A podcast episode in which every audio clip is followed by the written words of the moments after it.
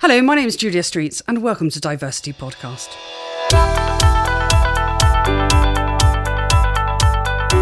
Today, we're going to look at diversity and inclusion from the spectrum of 20 plus years of supporting gender and inclusion in financial services, looking at young talent with a particular focus on how do we address some of those shortcomings in ethnic representation. My first guest is Vivienne Artz. Chief Privacy Officer at Thomson Reuters, who brings more than 20 years of experience in the legal and financial services industry. She's a senior representative on many, many industry boards, and last year, Vivienne took on the presidency of the Women in Banking and Finance. Welcome. Thank you for joining us. My second guest today is Dr. Miranda Brawn. Equally, 20 plus years in investment banking and legal, and she was one of the first women of colour on the trading floors in the 1990s. She is the Director of Legal and Transaction Services at Daiwa Capital and also the founder and CEO of the Miranda Brawn Diversity Leadership Foundation, blazing the way for the next generation and supporting diversity, both in financial services and the legal profession. Thank you for joining us. As is always the way on DiverCity Podcast, we permit each of our guests uh, a minute to talk about some of the issues and initiatives that you're working on at the moment. Vivienne, let me start with you. What, what, are you up to at the moment? Oh, thank you very much, Julia. Well, obviously, I have my day job as Chief Privacy Officer at uh, Thomson Reuters, which is most definitely a full time job. But no job is full unless you can also fulfill your passion. And my passion is gender diversity. So I am the new president for Women in Banking and Finance. And Women in Banking and Finance, or WIBF, as we like to call it for short, um, is uniquely a not for profit membership organization with both corporate and individual members. Um, I say uniquely because we also have branches in Bristol, London, Edinburgh, Glasgow, and Birmingham. So we have reach all over the UK reflecting our membership. And we've been around for a while. Um, 1980 is when we were founded, um, and we're run by members, for members aiming to foster our members' ambitious spirit um, with networking events. We do development programs and also leadership opportunities. So we're very much a network for our members throughout their career, from graduate straight through to boardroom. Fantastic. That's great. And and Miranda, so why don't you talk to your again another exceptionally busy woman. What are you up to these days? I'm up to a lot. So, my day job, as you've mentioned, is working for Daiwa Capital Markets, and I'm their Director of Legal and Transaction Management, which is why I'm responsible for derivatives and regulations across Europe. But outside of my day job, and I get a lot of support, uh, support from Daiwa, I'm the founder and director for the Miranda Brawn Diversity Leadership Foundation. And that's helping to close the diversity gap with the next generation by empowering them to succeed and work on the type of workplace that they would like to see in the future. The work that we do includes mentoring, funding, work experience, and diversity lectures. We made UK history last year by launching the first race diversity lecture aimed at school children aged from 14 to 21 years old, and we won an award from the Prime Minister. So it's wonderful. It's been a wonderful start. We also have a mentoring program which includes top leaders helping our next generation of Black, Asian, or minority ethnic leaders or future leaders across the UK. Wonderful. That's great. And, and what I love about this episode episode. I've been really looking forward to it. Is we're looking at it from two lenses really. So one of them is you know women in banking and finance. So was this the first award scheme uh, in the UK? If we if we go back, you know, 21 years now. At 21 years, I think it is actually the first award scheme, and it was generated by um, women uh, who had come together through WIBF, and it was finally the opportunity to recognise and celebrate the achievements of women in the city. Mm-hmm. There have been so few women. Uh, there are many more now than they were in the past past, um, but it was about getting that recognition and actually as that community celebrating the amazing achievements um, of those women and recognizing that they are indeed role models and an inspiration for other women who are forging their way in the city. So it's fantastic that we're coming up to 21 years. We're finally legal. And the uh, finally legal. I love that. so it said the lawyers around the table. It's, it's wonderful. But but I mean, in, in, in that 21 year journey, I mean, do, do you think that the world has changed? I mean, clearly shining a spotlight and encouraging and supporting uh, people to come forward to the awards. I, I, what, what I'd love to get your thoughts on has the world shifted? Um, I think the world has shifted. I think there's been a huge amount of activity.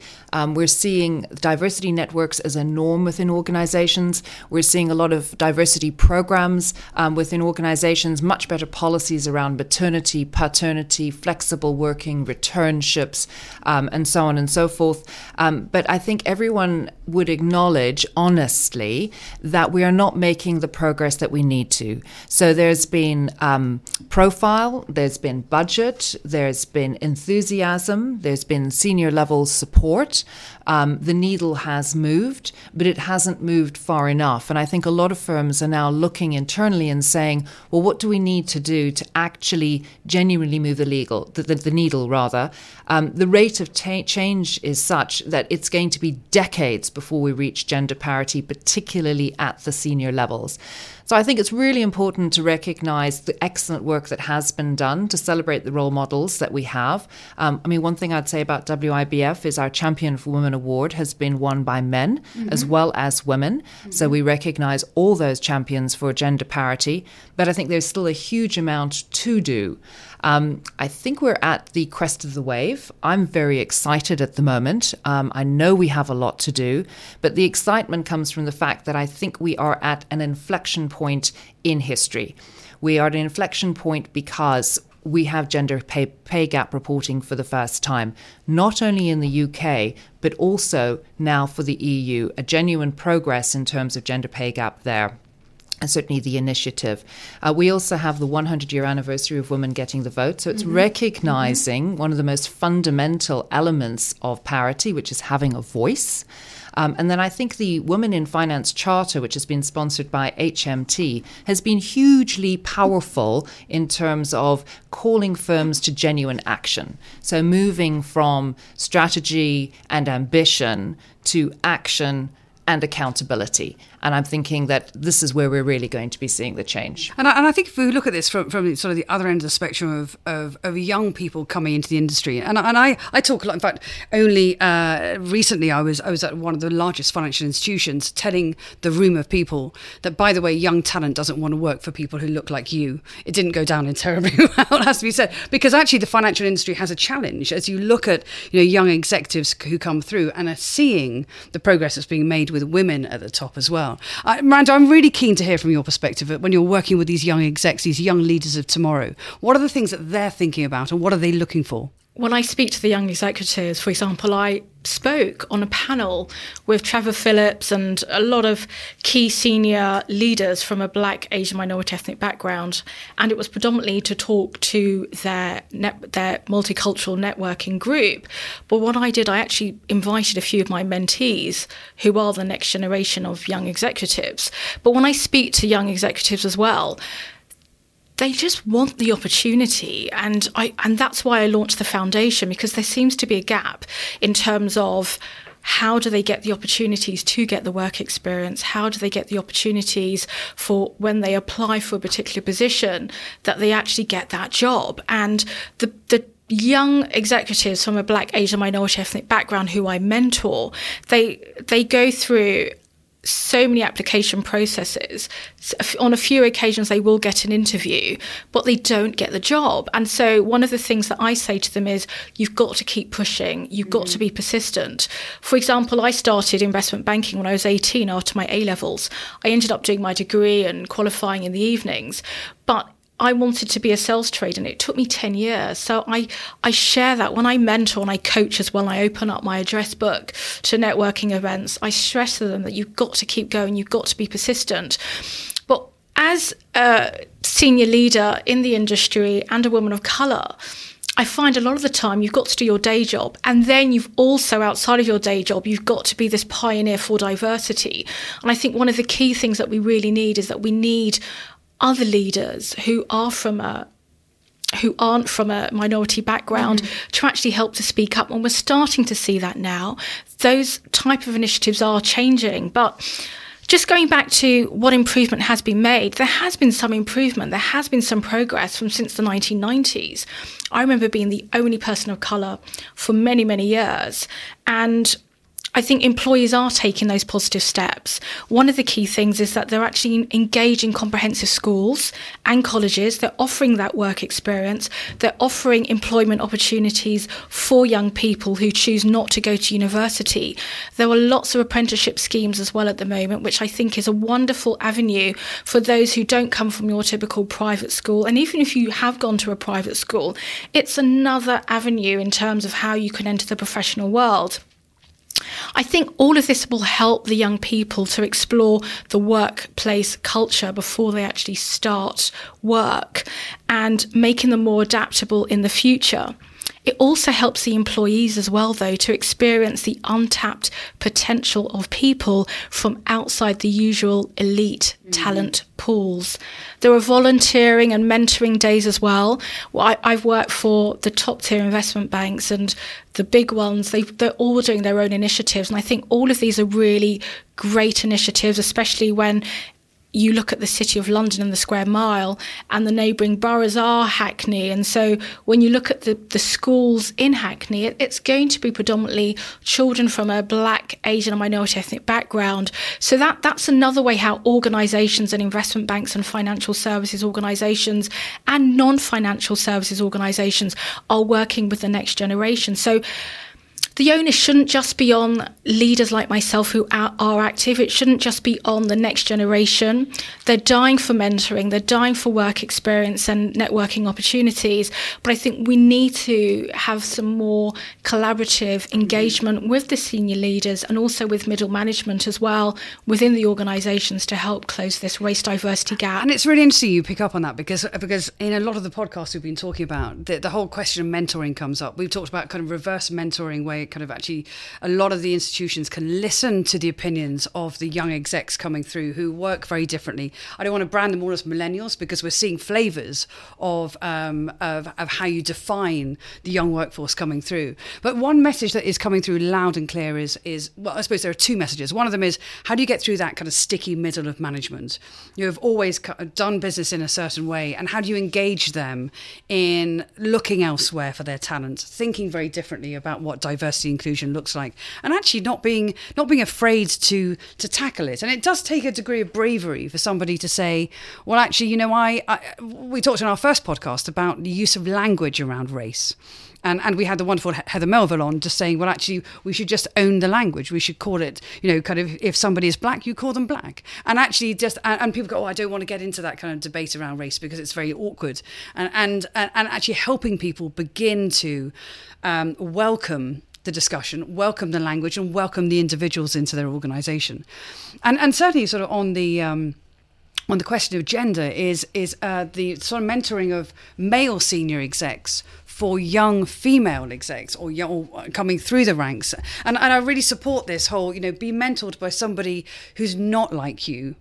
Then you can see the world through through different lenses almost. Is are we seeing that happen or is that just utopia? It's it's slowly happening. Um, when when I was at a very big US investment bank over 10 years ago now, show my age. I approached our only female black MD across Europe. And I, this is when I wanted to be a sales trader on the trading floor. And her advice to me was, you know, I'm not on the trading floor. You need to, and at the time, there were no people of colour on the trading floor in a revenue generating role. And her advice was, you need to find a white male mentor. Mm-hmm. And so I found four. Not to be outdone, but I'm not to be outdone. and so, but they each, and that's the thing with the mentor, you cannot rely on just one mentor. Each mentor has different skill sets. Within one year of having four mentors, I found myself on the trading floor in a sales role. Mm-hmm. So mm-hmm. I think you can really gain a lot and it's also not just mentors but having coaches as well and I I think lots of these organisations, one of the things that I did was when I was chair of a black networking group at a senior, a top tier investment bank, a US investment bank, I launched a mentoring program. I launched a professional development program to help with the progression of the black employees there. But for me, it was a case of I think we need to go beyond the mentoring now. I think reverse mentoring is really important. Mm-hmm. I think it's really important to have mentors that don't look like you. It's important to have a diverse platform of mentors, and I call them your when I um, give talks and when I gave a recent keynote address, I actually said to the next generation that you need to have your own board of advisors. You need to have your own board of mentors who potentially look very different. Mm-hmm. If you have mentors that look like you, that have gone through the same issues like you, you're not really beating this whole diversity issue that we're all facing at the moment. Yeah, absolutely. Vivienne. It's an interesting thing that you mentioned there, just in terms of the revenue generating role. Um, and I think this is perhaps where a lot of firms have struggled, is that they're able to achieve greater levels of diversity, whether gender or ethnicity or otherwise, um, in the non revenue generating roles. And I think the real key is focusing on the revenue generating roles.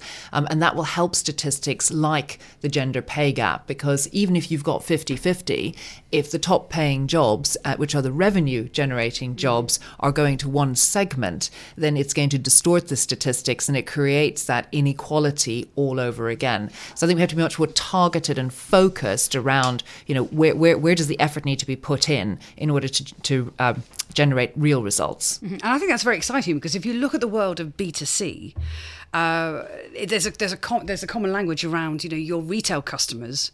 You know you need to reflect what they look like. You know, and actually, in the world of banking and even in the world of SME serving SME markets, I think what's really exciting is when you look at the B two B world, which is as we've got these diversity and inclusion initiatives happening across the board is actually that that you know the rising tide lifts all ships which is actually do you reflect what your customers look like? And if you're doing it on a b2b basis as you see greater diversity and inclusion improve in one institution that you're selling to because it's all about business and commercial yeah. appetite that actually hopefully it will get firms that are selling to them thinking about well actually are we representative as well? Do, do, are you seeing any of that kind of you know discussion happening within within firms at all? I think the b2c model is much much further ahead Mm-hmm. It just makes so much sense when you look at the purse power of half the population, and it actually tends to be much higher. Um, I think it's a lot more challenging in the B2B world, but I'm seeing um, movement there as well. So, for example, with the Women in Finance Charter, um, it is now becoming a short list of those firms who haven't signed up who haven't committed. Mm-hmm. Now it is those firms that are actually in the spotlight rather than the ones who actually have committed. Um, and that sort of reversal of um, publicity, I think, works really well and engenders those other firms to really push forward um, and to embrace the change and actually move forward. So that's that rising tide you, re- yeah. you referred to. Yeah. Miranda, do you have any, any thoughts on that? Yeah, I, I mean, I, think just overall in terms of what you said we also need to focus on the race pay gap. And this is something that i speak about a lot. I'm in the news and in various media sources as well talking about this. And it's great that we're focusing on the gender and there's lgbt and there's age. But when you look at statistics and research race is all the way down the bottom. And when you look at various research, you've got gender diversity. There's something called the Stuart Spencer Index report that was out a few years ago. And that actually stated that race diversity is nearly 20 years behind gender diversity in terms of the levels. So we need to focus a lot more on how do we get more ethnic minorities in the door? How do we get more women in the door as well? Mm-hmm. Because it all stems from school. I go to lots of schools and I give lots of talks, not only on inspirational talks and showing my career journey to let them see someone who is a success doing particular occupations that they might aspire to achieve, but also to talk to them about the diversity issues. And I went to a primary school earlier on this year and I was talking to four to 10 year olds and I asked them the question how many people in the room think the role of a CEO is a man's job? And the majority of the children aged between four to 10 put their hands up. When I asked about the role of a judge, the same statistics. So we really need to start earlier on at the school ages in order for them to have the aspirations, in order for them to believe that they can get these top jobs. Then once they're in the jobs, how do we get them to be promoted? And this all comes down the unconscious bias training mm-hmm. online. How do we engage the managers? So a lot of the time we'll get the messages from the CEO and from the board who will publicly announce that they are supporting diversity. And then somehow, sometimes, when you trickle it down to the middle management and to mm-hmm. the lower management, it gets missed. And so I think we've got to make sure that there's training, there's hiring training as well. And it's not just reliant upon the HR department, yes. but it's something that should be discussed every single day. I really think this should be part of your performance appraisal, it should be part of your objectives. We're, we're talking about targets as well, where various organizations are also setting targets in terms of gender. And there is something recent I think it was the FCA, they've actually published some statistics and also some research where they want to increase their gender by 50% in terms of senior leadership by 2025. Mm-hmm.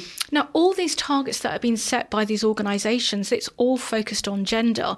We really need to try to embrace race diversity as well because it makes business sense. We all know it makes business sense as well now, which I think is one of the main reasons why we have so many organisations and so many networks focused on diversity. But when we look at the statistics, there still isn't much progress. So, what can the middle managers be doing and what mm. can the management be doing in order to help close this gap? And I wonder there if there's something we can learn from and again that that's why this is this is such a great conversation because actually we're looking at both ends of the spectrum with you know the, the gender debate over 21 years versus you know kind of the, the young execs coming through and particularly around race which is being many respects we could argue slightly sidelined and needs to take prominence is there anything we can learn from progress on the gender side that we could we could bring to light in on on the on gender debate. Vivienne any any thoughts on that I think there's a lot we can learn, but a lot of it is around looking at what actually drives the current behaviors. Mm-hmm. Um, and, you know, in the financial services sector,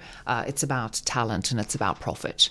And I think the debate has been won in terms of diversity. A diverse company is a more profitable company. So it's a bit of a no brainer.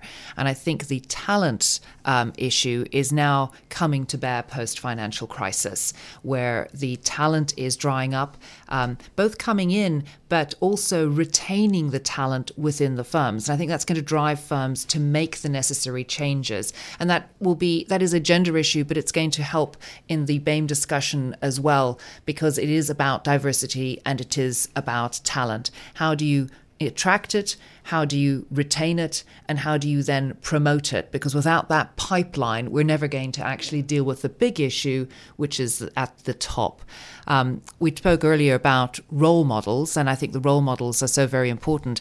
I think I'm more and more conscious these days that given gender, uh, sorry, given uh, generational differences, I think it'd be quite challenging uh, to be a role model of a different generation for a much younger generation, perhaps one that is one or two generations behind you, because my experiences were very different from what they're experiencing uh, now in terms of, of their workplace.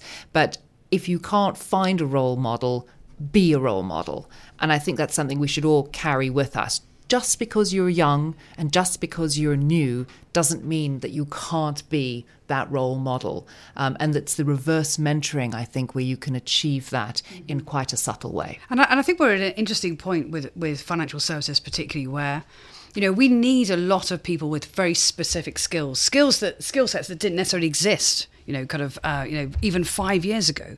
And I'm thinking there particularly around sort of data scientists, etc. And if you go out to the universities, you go out to the schools and the apprenticeships, etc is uh, you know this is a great opportunity for people to be looking and hiring very differently. I mean, I, I, I, was standing in front of a besuited group only at the end of last year talking about this and saying, you know, actually the people you're looking for will mostly be wearing hoodies. So this is a, just a beautiful example of how you need to mentally shift your recruitment policies, and and I think that that's a, that's an interesting uh, opportunity to be thinking about the BAME community and bringing them in because actually the world of trading i do a lot of it around sales trading and uh, trading in foreign exchange and fixed income etc and I said, people, you know, where do you hire? And they say, well, we always hire people from sports clubs at universities because we find they're very, very competitive. And the first thing that I always say to them is, what, are you telling me there are no highly competitive BAME sports people at university? Because that's just ridiculous. And it, and it isn't people going, yes, actually, you're right. We need to think differently. We need to behave differently. We need to hire in different places. Do, do you think, again, this is, this is all very easy to say. Yeah. Do you think we'll see some evidence of shifting that mindset? I hope so you know, I I think it goes back to what I said a bit earlier on, where there's there's lots of talk, and one of the things that I say is that we need more action now. There's lots of talk, there's lots of wonderful campaigns, there's lots of corporates. Every night of the week, you can go to a diversity event. But what I find is, and I spoke at Westminster during, but I did lots of talks during Black History Month 2017, and when I spoke at Westminster, one of the key things that I said was that when we have these diversity events, it's the same speakers that are just going around all these other corporates, sharing the same ideas, the same viewpoints, and talking to the same audience who already get it.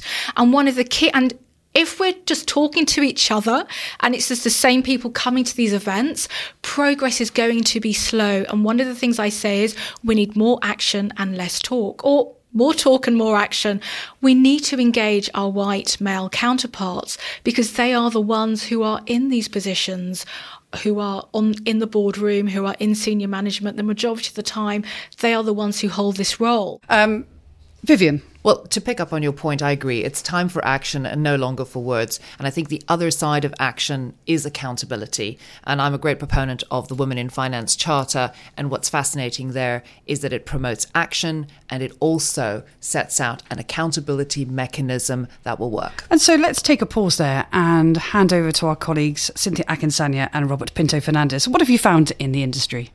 A 2017 article published by the executive search company Spencer Stuart titled Profile of the Fortune 500 Chief Financial Officers Today and in the Future looked at the route up to CFO level and the diversity of current CFOs. Looking at the path to CFO positions, as of 2016, CFOs are more likely to be promoted from within than they were 10 years ago. 69% of Fortune 500 CFOs in 2016 were internal successors. From 2006 to 2016, 61% of the 805 CFO transitions went to internal candidates. And in terms of demographics and diversity, women now represent less than 13% of Fortune 500 CFOs. While this is still low, it represents a meaningful increase in female representation since 2006, when only 7% of CFOs were women. Representation of ethnically diverse CFOs has doubled since 2006 to 6%.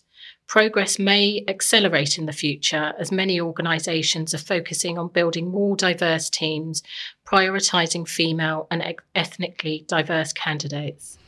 So I think this has been a really interesting discussion, uh, and I think there's a natural intersection that's worth exploring, which is around women of colour in financial services, and and uh, so Miranda, I mean, 20 years in investment banking and sales trading and the world of capital markets, and legal, and legal, absolutely, because yeah, and and, and uh, what could, what observations could you draw, and where do you think we need some focus there? I think the focus needs to be on getting more women more people of colour, more LGBT, age, disability, social background, and so on, getting them all the way up the ranks so that they fulfill their full potential. We need to look at the boardroom as well. So, how do we increase the boardroom?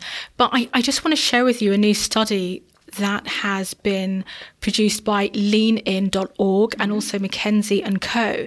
Now, this is based on men and women in the workplace in North America, but I think we could apply it here in the UK as well. And this is with reference to corporate ambition. And when they asked women of colour, what were their views on the workplace? And when they looked at statistics as well, women of colour are far more likely than white women to say, that they aspire to a top executive role, but they get little help. And the survey took place with men and women. And it found that black, Latina, and Asian women, they still hold only 3% of C suite roles, compared with 16.7% of entry level roles. Now, Black women are more likely to say that they do not have interactions with their top bosses, who are more likely to be white men. And only 23% of managers have helped them navigate the organisational politics, compared with 36% of white women. And this is according to the data. Mm-hmm. And this has remained largely unchanged within the last three years. So, in conclusion to that, I would say that in terms of what I'm seeing within the workplace, within the UK workforce, the study is true. We don't see enough women of colour in senior positions. And I think some managers probably don't realise that minority w- women are actually facing hurdles. So we need to encourage more conversation within the workplace to actually listen to our next generation, listen to our existing future leaders who do come from a black, Asian minority ethnic background and also listen to women. What are the challenges and barriers that they're facing so that senior management can address that? And I think if you look at sort of uh, women in banking and finance, and I know that one of your awards looks at particularly sort of champions of women. And in the last few years, I may not have this quite right, but there have been a number of men who have been forward, have come forward as, as champions as well. But to this point about sort of women of colour, sort of coming through the ranks as well. What's been your experience from Women in Banking and Finance? Well, one of the things about Women in Banking and Finance being a member led organisation is we give our members the opportunity to take on those leadership positions. And I'm very proud to say that we have had three outstanding presidents of Women in Banking and Finance who have been women of colour. So we reflect our membership and help our members to achieve those leadership positions so that they can further their careers and be successful. So I think that we are very much on the same page, Miranda. And great role models as well. You know, I've had the privilege of meeting quite a few of them, and they are, they are yeah, extraordinary role models. Uh, I know that you are two of the busiest women in the city, uh, and I'm immensely grateful. Thank you both very much for joining us, Miranda and Vivienne. Thank you.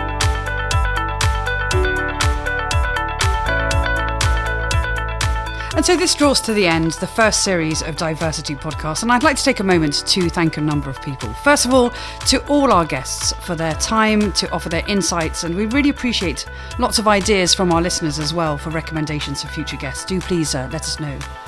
Also, to you, our ever growing community of followers and listeners, thank you for taking an interest and for all your comments. And please do follow us on Twitter at DiverCityPod, sign up for our newsletters at divercitypodcast.com and we'd love it if you could give us a rating or a review on iTunes. It really does help promote the show. And so we'll be back in January 2018 and look forward to further debate about diversity and inclusion in financial services. Thank you for listening.